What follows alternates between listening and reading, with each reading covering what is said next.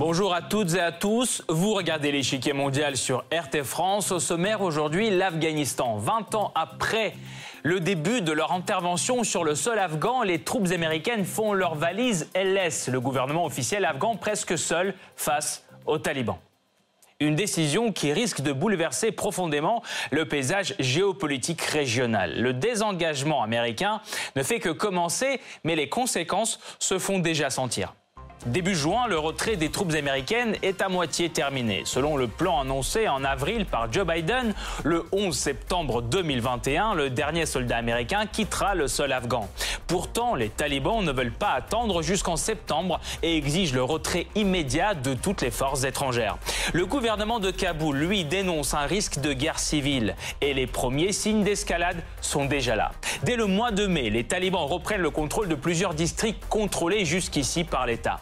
Kaboul mène une contre-offensive sur plusieurs fronts, mais le succès est mitigé. L'ONU tire la sonnette d'alarme. Outre les talibans, d'autres groupes radicaux renforcent leur activité en Afghanistan, dont Al-Qaïda ou l'État islamique.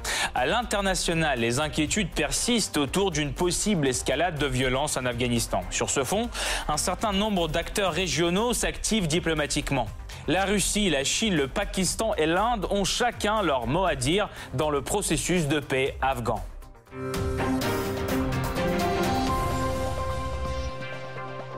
Avant de poursuivre, voici ce qu'il faut savoir sur le rapport de force dans ce pays déchiré par des années de guerre. C'est le Blitz. Au moment du début du retrait américain, le gouvernement afghan contrôle complètement la capitale du pays, Kaboul, et nombre de districts dans les différentes parties du pays, soit au total environ 30% du territoire afghan. La sécurité de ces zones est assurée par les forces de l'ordre afghanes, fortes d'environ 300 000 hommes. Face à eux, les talibans, groupe radical reconnu comme terroriste par l'ONU. Il était au pouvoir en Afghanistan de 1996 jusqu'à l'intervention américaine en 2001 qui l'a renversé. Fort de plus de 60 000 hommes, il contrôle aujourd'hui un cinquième du territoire afghan, alors que la moitié du pays est disputée par les deux parties du conflit. Depuis 2001, l'Afghanistan abrite un contingent militaire de membres de l'OTAN et de partenaires de l'Alliance. Au début des années 2010, 130 000 soldats ont été déployés sur le sol afghan, un maximum historique. Dans les années qui suivent, leur nombre commence à diminuer.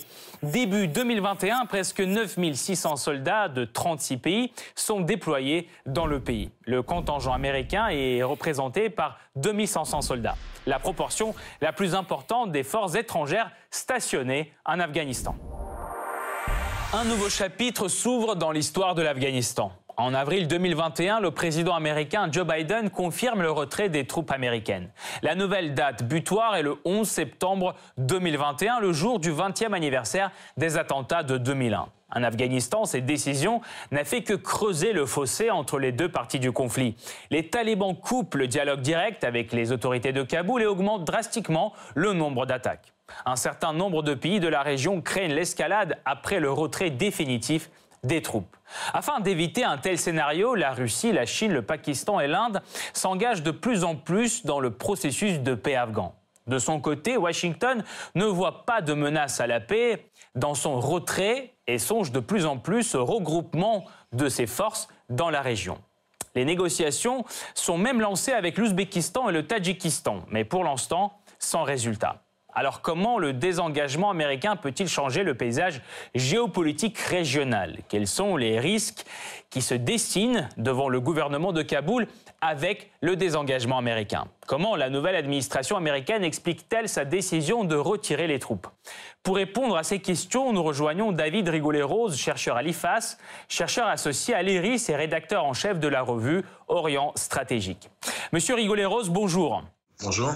Tout d'abord, pourquoi, selon vous, les États-Unis ont-ils décidé de se retirer de l'Afghanistan maintenant? Bah, en tout cas, c'est dans le prolongement de ce qui avait été annoncé sous la précédente administration euh, avec Donald Trump. De ce point de vue-là, il y a une certaine continuité qui peut paraître paradoxale compte tenu des, différences politiques qui étaient affichées. Euh, les, le, nouveau président Joe Biden a annoncé le 14 avril euh, qu'il qui décidait de mettre fin, euh, qu'il était temps de finir une guerre sans fin justement, c'est-à-dire la plus longue guerre qu'ait jamais eu à mener les États-Unis à l'extérieur. Et donc effectivement, ça clôt un, cycle d'une vingtaine d'années en, en, arguant du fait que les, les objectifs avaient été remplis, que ça justifiait effectivement le retrait à l'échéance fixée au 11 septembre. 2001, euh, donc soit euh, effectivement 20 ans après, avec une accélération des opérations de retrait, euh, puisque aujourd'hui on estime que 50% de ces opérations ont été d'ores et déjà effectuées. Est-ce que les États-Unis ont vraiment atteint leurs objectifs en Afghanistan? Et ce départ signifie-t-il pour eux un succès ou plutôt un échec?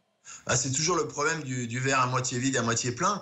Euh, évidemment, euh, ce qui est annoncé par l'administration, euh, c'est que les objectifs initiaux ont été remplis, à savoir qu'il s'agissait de détruire le sanctuaire d'Al-Qaïda qui avait planifié les attentats du 11 septembre, et, que ça a été finalement confirmé, concrétisé par l'élimination d'Oussama Ben Laden en mai, en mai 2011.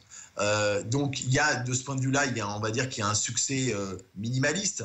Euh, même s'il y a un échec relatif par ailleurs, parce qu'effectivement, les ambitions euh, plus, plus, plus importantes qui avaient pu euh, être formulées dans le prolongement du renversement du régime taliban en 2001 ont été revues très très largement à la baisse. Et dans quel état les États-Unis laissent-ils l'Afghanistan aujourd'hui Très brièvement? Il y, a, il y, a, un bilan contrasté parce qu'évidemment, ça renvoie à l'échec supposé de l'opération de 2001. Euh, il y a eu des progrès qui sont qu'on ne doit pas minimiser, notamment, et c'est ce qui inquiète d'ailleurs une partie de la jeunesse euh, afghane aujourd'hui, euh, avec un, une alphabétisation notamment globale et notamment des femmes à hauteur de 35%, ce qui n'existait pas évidemment sous les talibans, une, diversification de l'accès aux médias, et puis donc un niveau d'éducation, notamment dans les villes, et le phénomène d'ailleurs de, l'urbanisation avancée de, l'Afghanistan par rapport à la période pré-2001. donc tous, ces changements sont importants, mais évidemment, en creux se dessine la, menace de, reprise du pouvoir par les talibans et un retour en arrière. donc un retour à l'âge de pierre, d'ailleurs, évoqué le, chef de l'armée américaine, Mark Milley. Nous évoquerons cette menace dans la deuxième partie de l'émission. Merci beaucoup, Monsieur Rigoleros. Nous allons poursuivre notre analyse tout de suite, mais nous vous retrouvons à la fin de cette émission pour plus de détails sur ce thème. Merci encore. Le retrait des troupes américaines d'Afghanistan avance à grands pas. Entre avril et juin, 300 avions cargo chargés de matériel d'école du sol afghan et six bases militaires sont remises au gouvernement. Selon l'armée américaine, la mission est accomplie à moitié. Nous sommes à mi-chemin, nous marchons à un rythme confortable pour nous, tout se passe très bien. Ce retrait devrait s'achever le 11 septembre, 20 ans après les attentats qui ont servi de prétexte à l'intervention américaine. Cette date butoir est fixée par le nouveau président américain Joe Biden. Le 13 avril, dans une allocution télévisée, il annonce sa décision et explique ses raisons principales. Pour Biden, les États-Unis ont accompli leur mission, à savoir exclure toute possibilité que ce pays soit utilisé comme terrain de préparation d'attaque contre les États-Unis. En outre, une concentration des troupes américaines en Afghanistan empêche, selon la présidence américaine, la lutte antiterroriste mondiale. Il y a enfin la question du coût. Selon les différentes estimations, Washington aurait dépensé plus de 2000 milliards de dollars depuis 2001. La décision de Biden est aussitôt soutenue par les alliés américains de l'OTAN qui ont des milliers de soldats déployés dans le pays. Les alliés ont décidé d'entamer le retrait des forces de la mission Resolute Support d'ici au 1er mai. Ce retrait se fera de manière méthodique, coordonnée et réfléchie. Nous prévoyons que le retrait de toutes les forces des États-Unis et de la mission Resolute Support sera achevé en quelques mois. En Afghanistan, pourtant, cette décision semble n'arranger aucune des deux parties du conflit. Les talibans y voient une violation flagrante de l'accord conclu en février 2020 avec l'administration Trump. Ils prévoyaient entre autres le retrait des troupes américaines avant mai 2021 côté américain et la reprise des négociations directes avec les autorités de Kaboul côté taliban. Ce dialogue a d'ailleurs bien démarré en septembre dernier pour la première fois depuis le début du conflit. Or, après la déclaration de Biden et les nouveaux délais annoncés, les talibans rompent avec leur engagement en mettant fin au dialogue direct. Jusqu'à ce que toutes les forces étrangères se retirent complètement de notre patrie, l'Émirat islamique, les talibans, ne participera à aucune conférence qui prendra des décisions sur l'Afghanistan. L'autre partie du conflit, le gouvernement officiel afghan, ne cache pas non plus son irritation à l'égard du retrait américain. Celui-ci pourrait avoir des conséquences désastreuses pour le pays, selon le président afghan Ashraf Ghani. La probabilité d'une guerre civile est là. Et dès le mois de mai, les talibans se lancent dans une nouvelle offensive contre les positions du gouvernement afghan. En quelques semaines seulement, plusieurs districts passent sous le contrôle des insurgés islamistes. Le nombre d'attaques bat les records. En mai dernier, selon le Conseil de sécurité nationale afghan, 1455 attaques sont perpétrées par les talibans, faisant des centaines de victimes civiles. Le gouvernement, lui, répond par des opérations ciblées dans plusieurs régions du pays, mais leur effet reste limité. C'est l'une des plus graves crises sécuritaires qu'a connu le pays ces derniers temps et elle se complexifie davantage avec l'activité croissante des groupes terroristes. Le pays continue d'héberger bon nombre de groupes armés, dont des combattants terroristes étrangers qui seraient alliés à divers degrés aux talibans, à Al-Qaïda et à l'État islamique en Irak et au Levant. Et si le gouvernement arrivait jusqu'ici à défendre tant bien que mal ses positions à l'aide des troupes étrangères, comment va-t-il faire après leur départ? Ce qui complexifie surtout la tâche d'Ashraf Ghani, c'est la véritable catastrophe humanitaire et économique qui est en train de se produire dans le pays. Depuis le début 2020, plus de 100 000 personnes ont fui leur maison en raison des violences incessantes, selon l'ONU. Pendant la période de la pandémie, le nombre d'Afghans nécessitant une aide humanitaire a doublé, alors que 2 millions de personnes ont perdu leur travail. Le taux de pauvreté, lui, atteint des niveaux exorbitants. 90% de la population vit avec moins de 2 dollars par jour. Parallèlement, la production de drogue est toujours florissante. La superficie consacrée à la culture du pavot à opium a augmenté de 37% en 2020 selon l'Office des Nations Unies contre les drogues et le crime. Alors comment la communauté internationale réagit-elle au retrait des troupes des États-Unis et de l'OTAN? Combien de fois le Pentagone a-t-il envisagé de se désengager d'Afghanistan et pourquoi aucune de ces tentatives n'a abouti jusqu'ici? Enfin, comment le retrait américain peut-il changer l'échiquier régional? La réponse après la pause.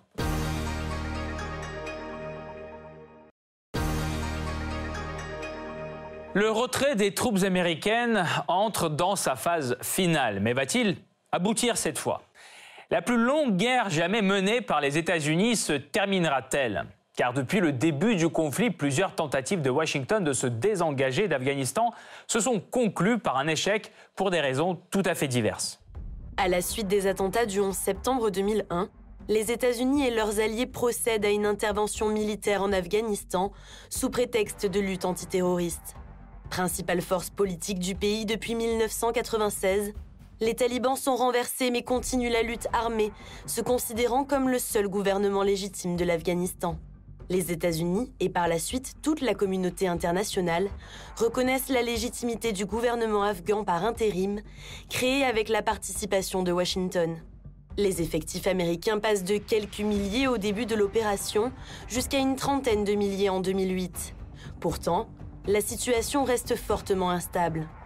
Attentats, fusillades, des dizaines de soldats américains en sont victimes chaque année, alors que les dépenses pour l'opération se chiffrent en centaines de milliards de dollars. Dans ce contexte, Barack Obama, fraîchement élu en 2008, évoque pour la première fois le retrait des troupes américaines qui devrait, selon lui, débuter en 2011.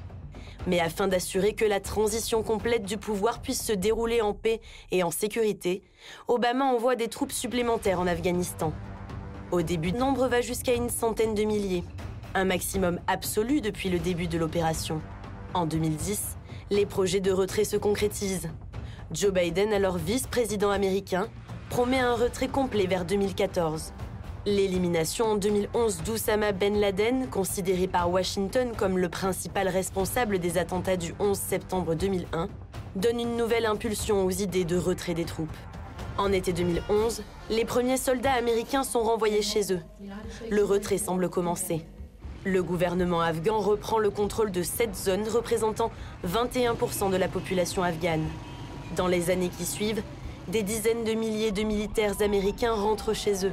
Pourtant, en mai 2014, Obama décide de maintenir un contingent américain jusqu'en 2016 pour des missions d'entraînement et de lutte antiterroriste. Et cela, malgré une farouche opposition du dirigeant afghan de l'époque, Hamid Karzai. Le retrait des troupes se ralentit. La présence américaine